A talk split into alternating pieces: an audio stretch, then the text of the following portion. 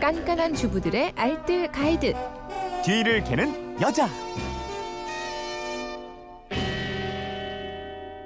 네, 일요일 판 뒤를 캐는 여자는 일주일 총정리편으로 꾸며드리고 있는데요. 오늘도 정리정돈의 여왕 곽지연 리포터와 함께합니다. 어서 오세요. 네, 안녕하세요. 월요일부터 하나하나 살펴보죠. 월요일에는 집에서 간단하게 라떼 만드는 방법이었어요. 네, 준비물이 있어요. 쿠킹 호일, 보온병 그리고 우유만 있으면 되거든요.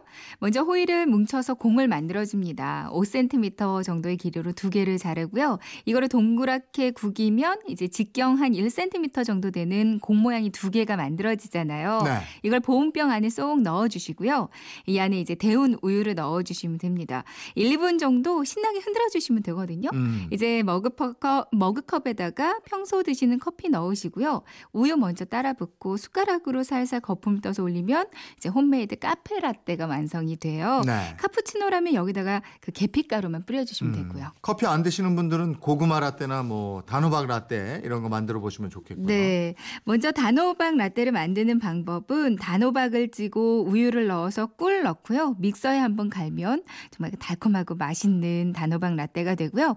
단호박을 식혀서 우유를 넣고요. 바닐라 아이스크림을 한 스푼 정도 넣는 거예요. 네. 그 믹서에다가 돌리면 이건 아이스 단호박 라떼가 됩니다. 음. 단호박 대신에 고구마를 넣잖아요. 그럼 고구마 라떼가 완성이고요. 네. 화요일에는 수육 맛있게 삶는 방법 알아봤는데 이게 전기밥솥에 천천히 익히면 아주 맛있어진다고 했죠? 아, 이거 진짜 맛있거든요. 네. 전혀 어렵지 않고요. 전날 밥솥에다가 넣어두고 그냥 다음날 아침에 꺼내보면 정말 야들야들 음. 맛있는 수육을 드실 수가 있어요.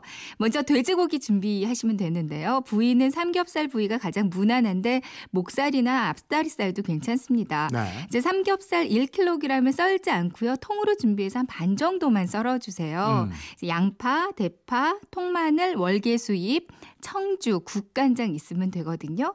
그리고 지퍼백도 한 장이 필요합니다. 지퍼백 안에 고기 넣어서요. 전기밥솥 안에 넣을 거거든요. 네. 가장 먼저 해야 할 일은 끓는 물에 고기를 넣고 초벌로 한번 삶는 거예요. 음. 한 10분 정도만 초벌로 삶아 주시면 되고요. 고기는 건져내서 찬물에 여러 번 씻습니다.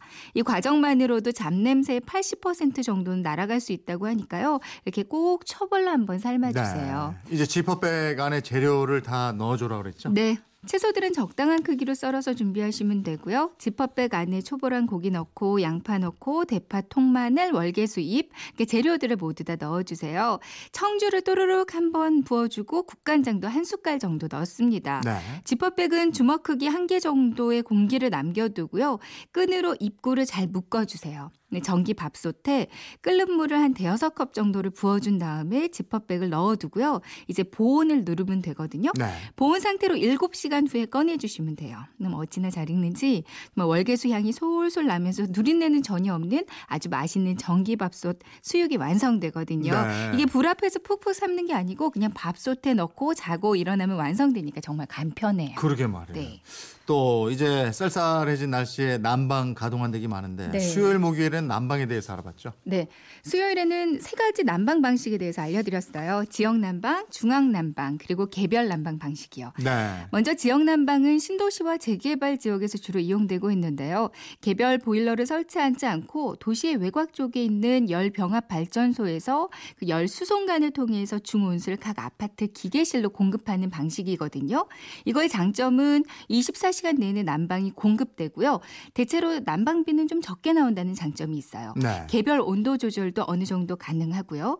하지만 온도 상승이 좀 느리거나 최고 온도는 제한될 수 있습니다. 음. 온도 조절기나 계량기의 잔고장은 좀 많은 편이고요. 그리고 중앙 난방. 뭐 요즘에는 많지는 않은데 좀 오래된 아파트 단지에서는 아직도 많이 사용하고 있더라고요. 네. 단지 내에 대형 보일러가 있어요. 그러니까 단지 내에 생산한 열로 직접 난방을 하는 방식이거든요. 전체 세대가 일괄 난방을 하기 때문에 열 효율이 좋은 편입니다. 음. 다만 난방 시간이 좀 자유롭지 못해서 요맘때는 좀 많이 추울 수가 있어요. 그리고 와- 관리비 그 유용 문제 같은 잡음이 발생할 수도 있고요. 마지막으로 개별 난방. 각 세대의 보일러를 설치해서 난방 온수를 하는 건데요. 원하는 만큼 개별적으로 난방 조절 온도 조절이 가능하고요. 아주 고온으로 올릴 수도 있어요. 네. 근데 단점으로는 열 효율이 좀 떨어질 수 있고요. 보일러를 또 따로 설치해야 한다는 부담감도 있습니다. 그리고 난방비 누진제에 대해서도 문의를 하셨어요. 근데 전기요금 같은 누진제는 난방비에는 없다고 네. 합니다. 목요일에는 난방을 최대한 절약해서 트는 방법 알아봤잖아요. 네. 먼저 실내 온도는 계속 적정하게 유지하는 게 좋다고 그래요. 주무실 때나 외출하실 때 평상시보다 조금 낮은 정도 한 2도, 2도 정도만 낮게 설정하시는 게 좋을 것 같고요.